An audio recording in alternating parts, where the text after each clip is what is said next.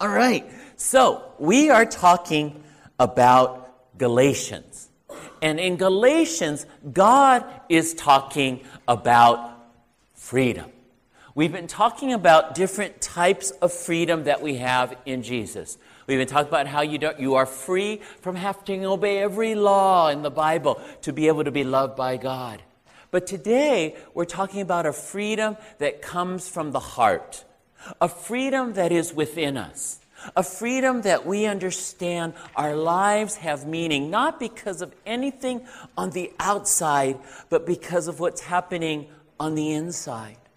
And so, for this to be understood, we have to realize that it's not natural to our normal way of thinking. Okay? So, we have to put on our Bible caps today. We can't try to figure out God's Word using our human reasoning. We have to listen to what God is teaching us so that the light can go on inside of us so that we can understand spiritual truths. The Bible says, by the power of the Holy Spirit. And spiritual truths will often be opposite and in conflict to the truths that the world says are true. We want to know what is really true, and we want to know what is truly real. We want to know what's really true, and we want to know what's truly real. And Jesus and Paul and God often speak to us in paradoxes so that we might think about it and we might understand it.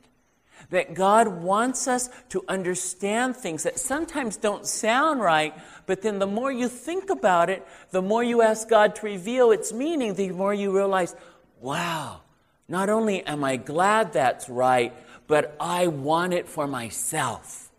And so there are lots of paradoxes in the Bible. And if you look at your outline, you'll see three of them from the New Testament. And the first one is that exaltation comes through humility. Exaltation comes through humility. In James, the Bible says, Humble yourselves before the Lord, and he will lift you up.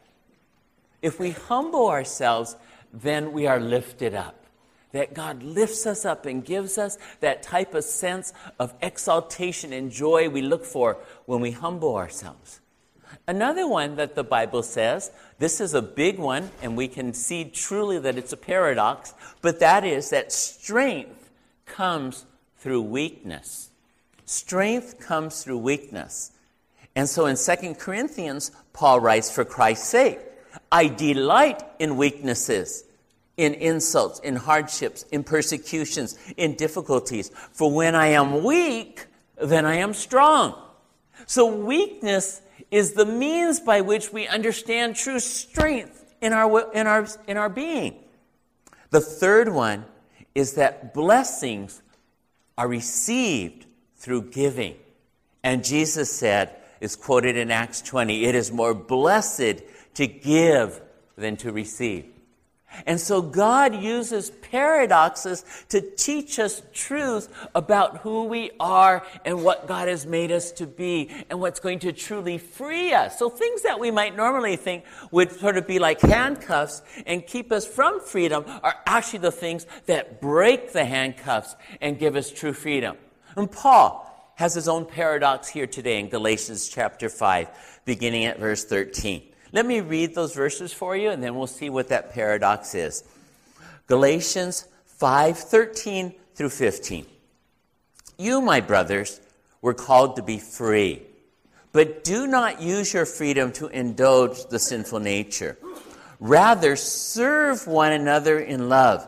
The entire law is summed up in a single command love your neighbor as yourself. If you keep on biting and devouring each other, watch out, or you will be destroyed by each other. What Paul is saying here is that freedom, divine freedom, God's freedom, means being a servant. Now think about that. When we think about chains, we think about handcuffs, we normally think about those things as being things that you were done to prisoners and to slaves. to servants. But what God is saying to us is that true freedom comes when you are a servant to other people. In fact, he says in verse 13, you were called to be free. Now, use that freedom. And how do we use that freedom? We use that freedom to serve other people. And how do we serve other people? We serve them by loving them. We serve them by loving them. And the Bible word here in love is the word agape. And that is the word of grace. The, chi- the title of our sermon series is called Amazing Grace. And it is about God's amazing agape love. And it is a love that loves us just for who we are. It is a love that keeps giving grace to us, forgiveness to us, and love to us, even though we don't deserve it. And there's nothing we can do in return to pay God back for it. And there's nothing we can do to earn it. It is a love of grace and of goodness and of serving one another. Now, the context of these verses is about the Spirit. The context of service here is about what's happening inside of our hearts and what's happening inside the hearts of other people. So, this kind of service is not like the kind of service that's on the card that was there in the bulletin about signing up for serving in Promised Land. Now, there are lots of verses in the Bible that talk about that kind of service, okay? But that's not the kind of service that this verse is talking about. This kind of service is talking about the motivation for that kind of service. So, this kind of service is a service of love in our hearts that wants to serve other people. We want to serve other people out of love. Now, out of that love, we may want to become a promised land teacher. We may want to serve other people in that way. But specifically to this particular passage, this is a love of serving other people and loving them in spite of the fact that they may hurt you. This passage is talking about loving other people who may insult you. This passage is talking about loving other people who keep stepping on your toes. This passage is talking about loving other people who don't deserve to be loved. And this is the kind of love that God has set us free to have. In Romans chapter 6, verse 18, you have that verse there in your outlines. And we do have some Bibles there in the middle of the aisle. And uh, if the person sitting in the aisle wants to pass them towards the outside, if you don't have a Bible and you'd like one, um, these are for you to keep. But if you um, want to look in there or you want to look in your outline, Romans 6 18, and I'll read it. It says, You have been set free from sin and have become slaves to righteousness. That's the paradox. We have been set free from our sins for a purpose, and that purpose is to become a slave. The word servant there, or serve in Galatians, is also the word slave, doulos. That God wants us to know that our freedom is to do the love that God has done to us to other people. And so God wants us to be a slave to righteousness, a slave that's set free from sin. Now that's going to incur a battle. And that battle is going to be against what Paul calls the flesh. That we are not to be using our flesh we are not to be divided. We are not to be biting or devouring one another or destroying one another.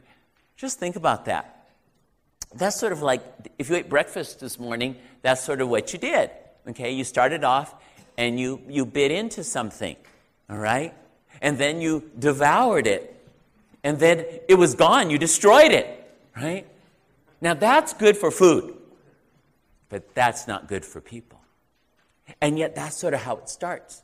We begin by biting into people with a little comment here and there. They begin biting into us with a little sarcasm. They begin to bite into us because they say something we don't agree with. They begin to bite into us because they say something that we don't like, just because we don't like it. And then we begin to devour each other. It escalates. And we begin to yell at each other. We begin to get more angry at each other. We begin to try to hurt the other person. We no longer do things by accidents, but we premeditate it and we begin to devour each other. And then it goes into full fledged war and we can end up destroying each other. And that's what Paul is talking against here that our freedom is not to do that. Our freedom is to love one another to love our brothers and sisters and to say no to the things that we normally would want and to say yes to the things that God wants. So, the first thing that God wants us to know is that we are set free to be a servant, to love other people. But freedom needs a power to do that. Freedom needs a source to do that, and that source is not us. We can't do it on our own flesh. And so Paul continues, and he wants us to know the second point is this that freedom means living according to the desires of God. Freedom means living according to the desires of the Holy Spirit. Let me read verses 16 through 18. So I say, live by the Spirit, and you will not gratify the desires of the sinful nature. For the sinful nature desires what is contrary to the Spirit, and the Spirit what is contrary to the sinful nature. They are in conflict with each other, so that you do not do what you want. But if you are led by the Spirit, you are not under law. God wants us to be led by the Spirit. God wants us to be led by the power of love. But God knows that this won't be easy. And so, even though we want to do what's right, we don't always do what's right, and we feel guilty for it. We always struggle with the things of our flesh. Even though we are forgiven, we will still sin. Because while we are in this world, we still have the same bodies we were all born with. We still have the same tendencies. We still have all the, the bad histories that lead us to do things that we don't want to do. But there is a spirit that can bring healing. God can bring hope. God can bring change. And now we want to live on the desire of somebody else. I want to live to please somebody else instead of just pleasing myself.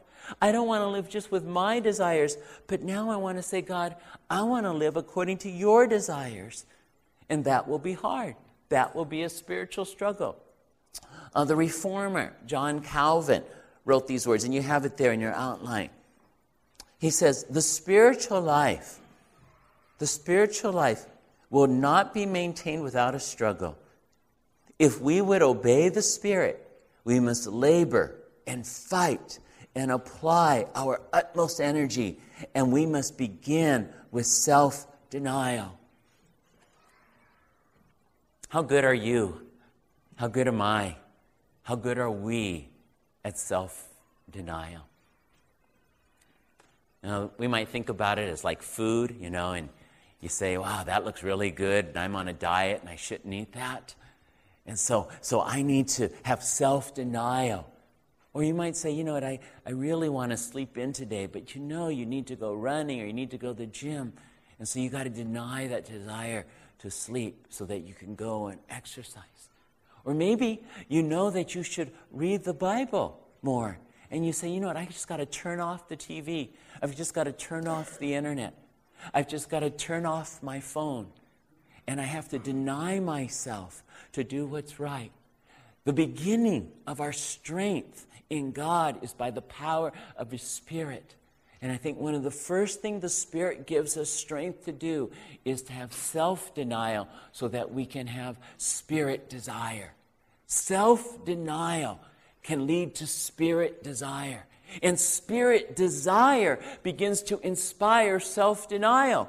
And so God wants us to be encouraged because after you begin to do these things, you start to do the right thing. You start to eat the right food, and pretty soon you don't like the bad food as much. You begin to exercise, and pretty soon you find yourself looking forward to going to exercise. You begin to read the Bible, and you begin to understand greater truths, and you begin to want to read more of the Bible. And so we put God's priorities into our priorities, and we find that our desires begin to be inspired by what God wants, but it's always a struggle. And it's every day. There's never a time where we just cruise. It is a diligent struggle all the time. It begins the moment we became a Christian until the day that we die. There will never be a time where we can go, oh, I finally made it. We will always be in a place where we must be diligent to the very end. We must finish the race. And Paul talked about how hard it was for himself.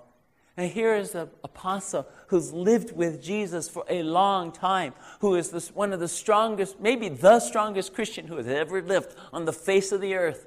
And this is what he writes. This is his testimony in Romans chapter 7.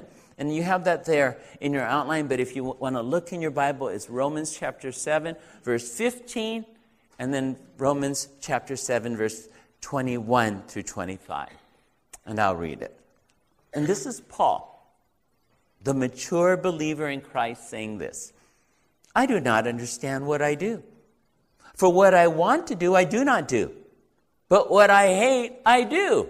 Have you ever felt like that? Like, I don't want to do this. I know if I do it, I'm going to feel bad, and I end up doing it anyway. Why do I do that? Okay? So in verse 21, Paul says, So I find this law at work. When I want to do good, evil is right there with me. For in my inner being, I delight in God's law. But I see another law at work in the members of my body, waging war against the law of my mind and making me a prisoner of the law of sin at work within my members. What a wretched man I am. Who will rescue me from this body of death? How am I ever going to be delivered from this?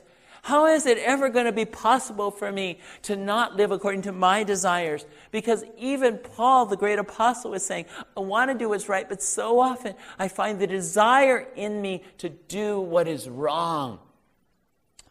But then he gives us the answer. And he says, Thanks be to God through Jesus Christ our Lord. It is through Jesus alone that we have the power for life. It is through Jesus alone that we have the power to endure our problems in relationships.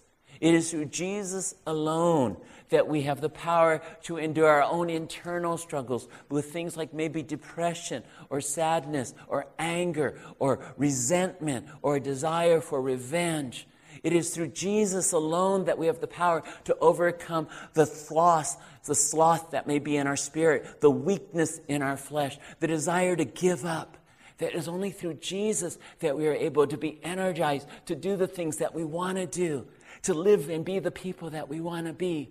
It is through Jesus and the desire of the Holy Spirit living in us that gives us the ability so that we can continue to grow in our freedom. And so Paul brings it up to this crescendo, and he wants us to know exactly what it means now to have the ability to have this power, to be free, and to know the power of the Spirit. And he says, This is how you do it. This is point three that divine freedom means belonging to Jesus Christ. Divine freedom means belonging to Jesus Christ. Now let's go back to the beginning.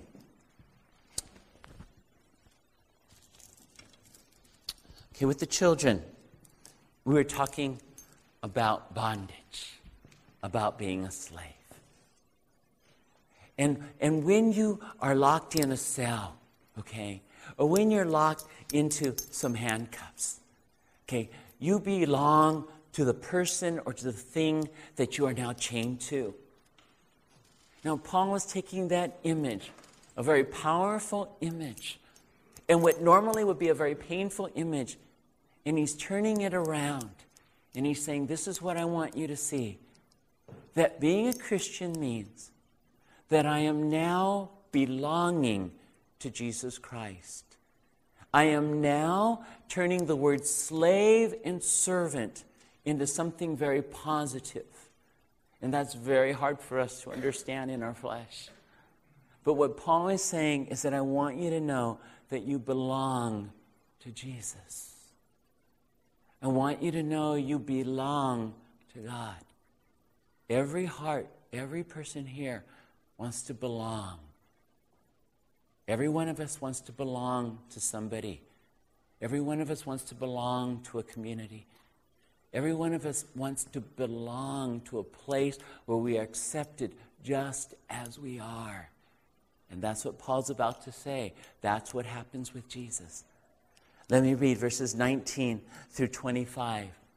And Paul's going to talk first about the trials that we face, about the temptations of the flesh. But as I get towards the end, notice how he says that it is our belonging that's going to help us to move from the places of belonging to sin to belonging to the Savior. So, verse 19 the acts of the sinful nature are obvious sexual immorality, impurity, and debauchery, idolatry and witchcraft. Hatred, discord, jealousy, fits of rage, selfish ambition, dissensions, factions and envy, drunkenness, orgies, and the like. I warn you, as I did before, that those who live like this will not inherit the kingdom of God. But the fruit of the Spirit is love, joy, peace, patience, kindness, goodness, faithfulness, gentleness, self control. Do you want those things? Love, belonging, peace, patience, kindness, goodness, faithfulness, gentleness, self control. Those who belong to Christ Jesus. Those who belong to Christ Jesus have crucified the sinful nature with its passions and desires. And since we live by the Spirit, let us keep in step with the Spirit.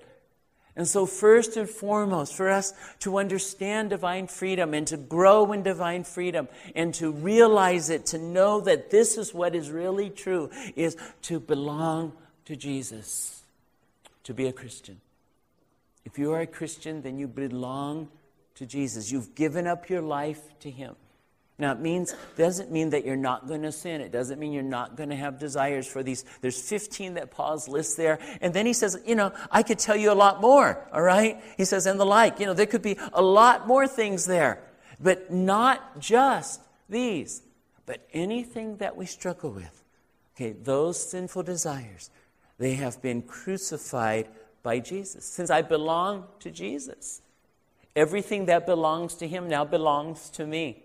And he has overcome all of the sins. He has been victorious over death. He has the answer for us to be able to say no to those sins by the power of the Holy Spirit. And so he says, he lists four types of sins. There's three at the beginning that are sexual struggles.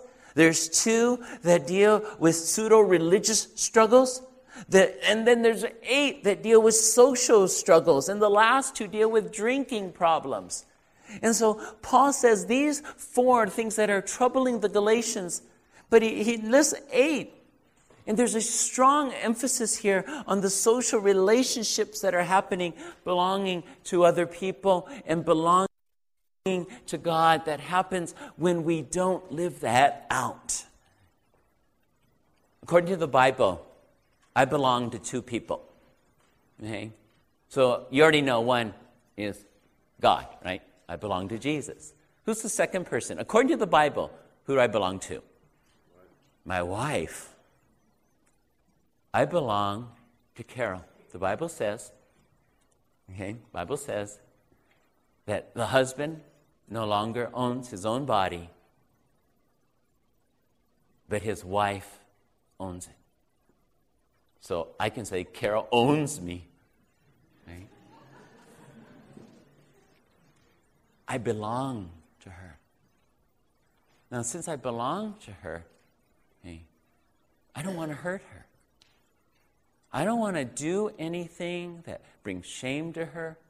I don't want to do anything that, that puts a, a mark in her heart. I don't want to do anything that weighs her down because I belong to her. Jesus belongs to you. And you belong to Jesus. He is your life. He can be your life. What did he do? See, belonging to Jesus means I have crucified the sinful natures with his passions and desires. It's interesting that Paul says that we have crucified the sinful natures and passions and desires. Because we participate in this by our faith. See, Jesus has died for my sins. He's the one who was crucified for my sins. But I participate in the cross of Christ by my faith. When I believe that Jesus died for my sins, I believe that I'm forgiven and I don't want to do them anymore. I have hurt Carol countless times. But the older I get, the more I realize how much I don't want to do it. And I think, I think I do it a lot less now than when we were first married. But it's always a struggle. But as my love grows for her, as my love grows for God, I don't want to bring shame to either one of them because I belong to them. I don't want to hurt them. And so I want to see that the crucified life is part of me. What a paradox, right? I mean, who wants to be crucified? Nobody. I mean, Paul says to live the crucified life. Live a life that says no to the sins of the flesh by saying yes to the power of the Holy Spirit. Die to ourselves, die to our own selfish desires in John 12, 24. You have that verse there, and these are Jesus' words. John 12, 24. Would you read them out loud with me? Let's say them together. I tell you the truth. Unless a kernel of wheat falls to the ground and dies, it remains only a single seed. But if it dies, it produces many seeds. Now, this takes faith to believe that the next time you want to yell back at your wife, but you choose not to, or the next time you want to hit back at your husband and you choose not to, that you die to your selfish desires, that God will bless that. Or the next time you want to cheat, you don't cheat. You got to trust God. You got to believe that He's going to reward you. And He does. It takes faith.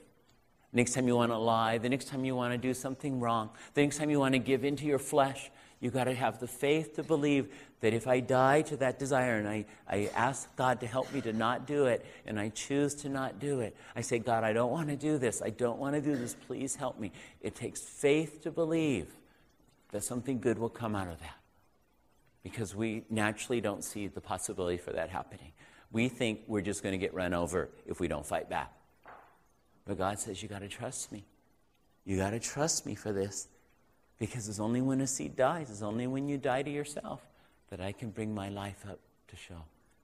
And I promise that I will because you belong to me. And just as Jesus was risen from the dead, and just as the Spirit that raised Jesus from the dead lives in you, so I will raise you from the dead when you die to yourself.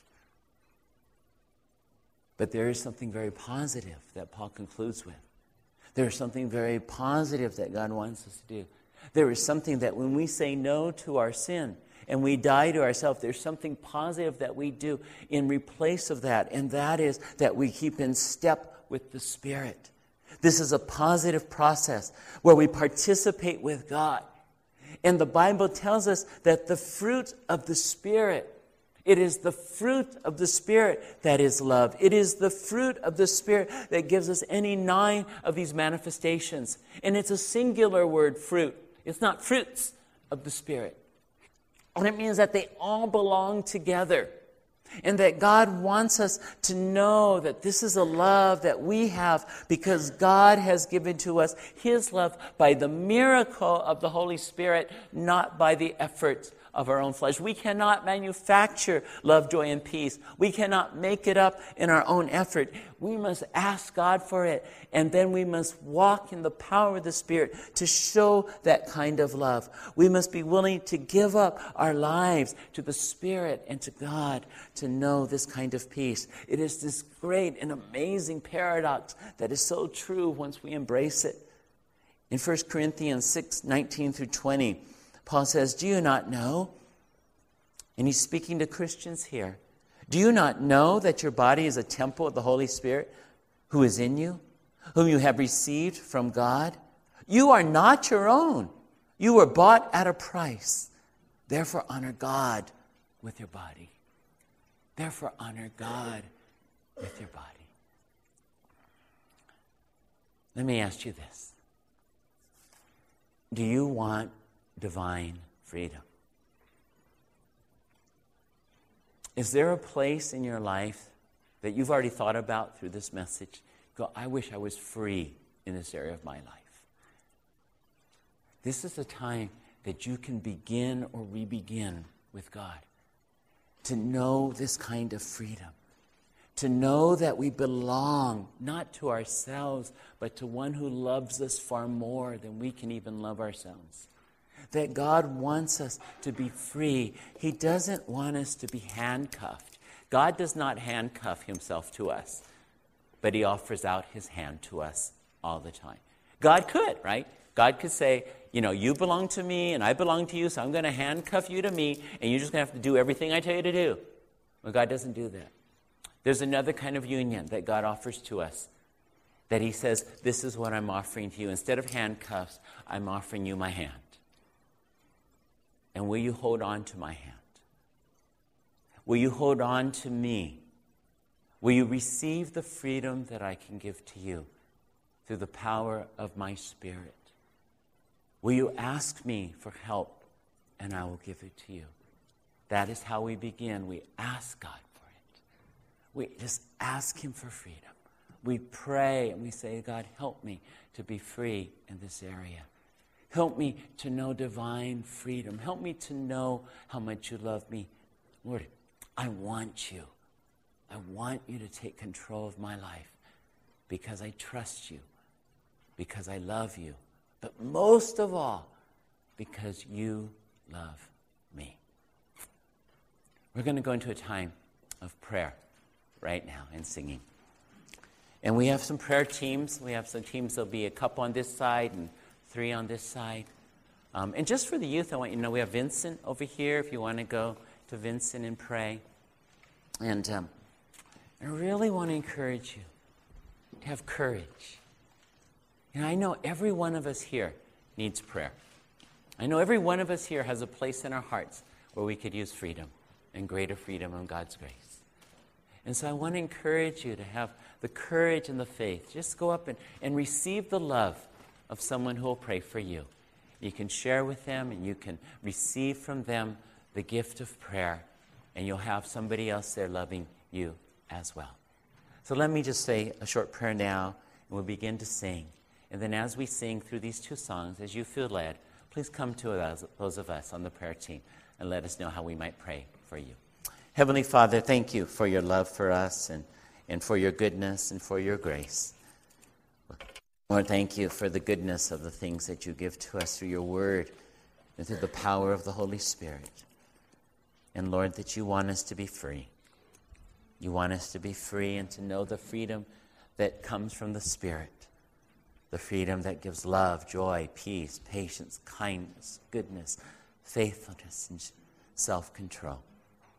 So, Lord, we pray, help us to know these things as we come to you in prayer. In Jesus' name, amen.